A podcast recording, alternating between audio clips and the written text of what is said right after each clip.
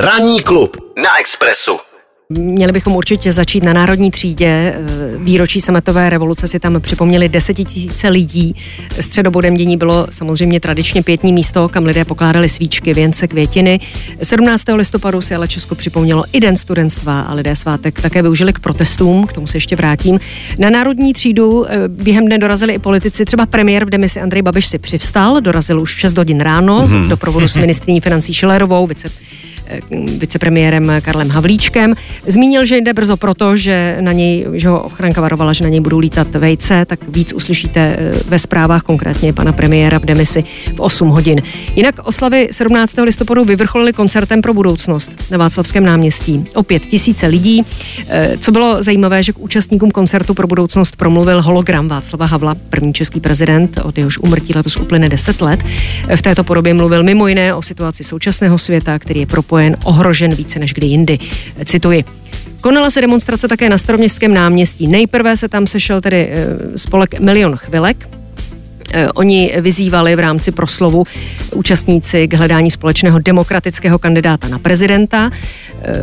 Právě k tomuto vyzval eh, spolek Milion chvilek. Podle něj hrozí totiž to, že pokud nebude občanská společnost dost silná, bude se ve volbách v lednu 2023 rozhodovat mezi dvěma populisty nebo extremisty.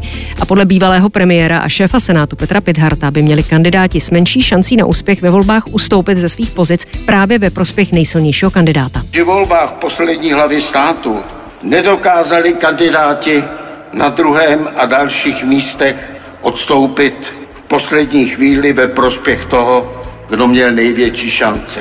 Nezmohli se ani na tak malou oběť. To se už nesmí stát. Přitom na Slovensku to dokázali. Děkujeme, pán Mistrík.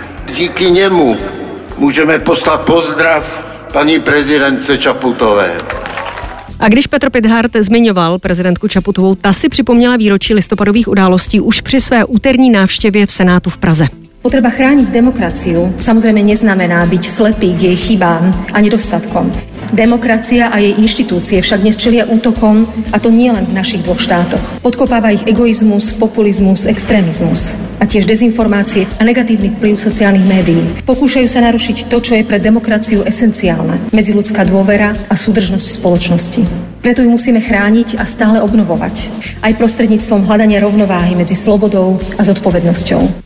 Na listopadové události vzpomínal v rozhovoru s námi i politik, diplomat, publicista Michal Žantovský. My jsme se ho ptali, co pro něj osobně znamenal 17. listopad.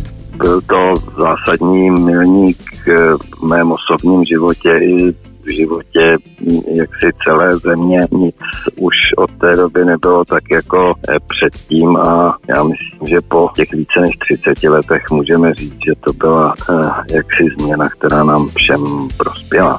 A Michala Žantovského jsme se samozřejmě nemohli nezeptat, eh, když se ohlédne zpět, eh, zda má pocit, že my si vážíme eh, té nabité svobody před 32 lety. To určitě ne, nevážíme si vůbec, neužíváme ji, neumíme ji jak si využít k něčemu prospěšnému. Plítváme s ní, jako plítváme eh, s jídlem a jako plítváme s životním prostředím. Prostě jsme eh, civilizace, která plítvá. No. Že to byla obrovská změna k lepšímu, a, ale zároveň také prostě výzva pro nás, pro všechny, abychom se učili ještě lépe s tou svobodou e, pracovat, abychom jí si uvědomili, že to není samozřejmost a uměli i v případě potřeby bránit a aby nás svoboda sváděla dohromady a nerozdělala.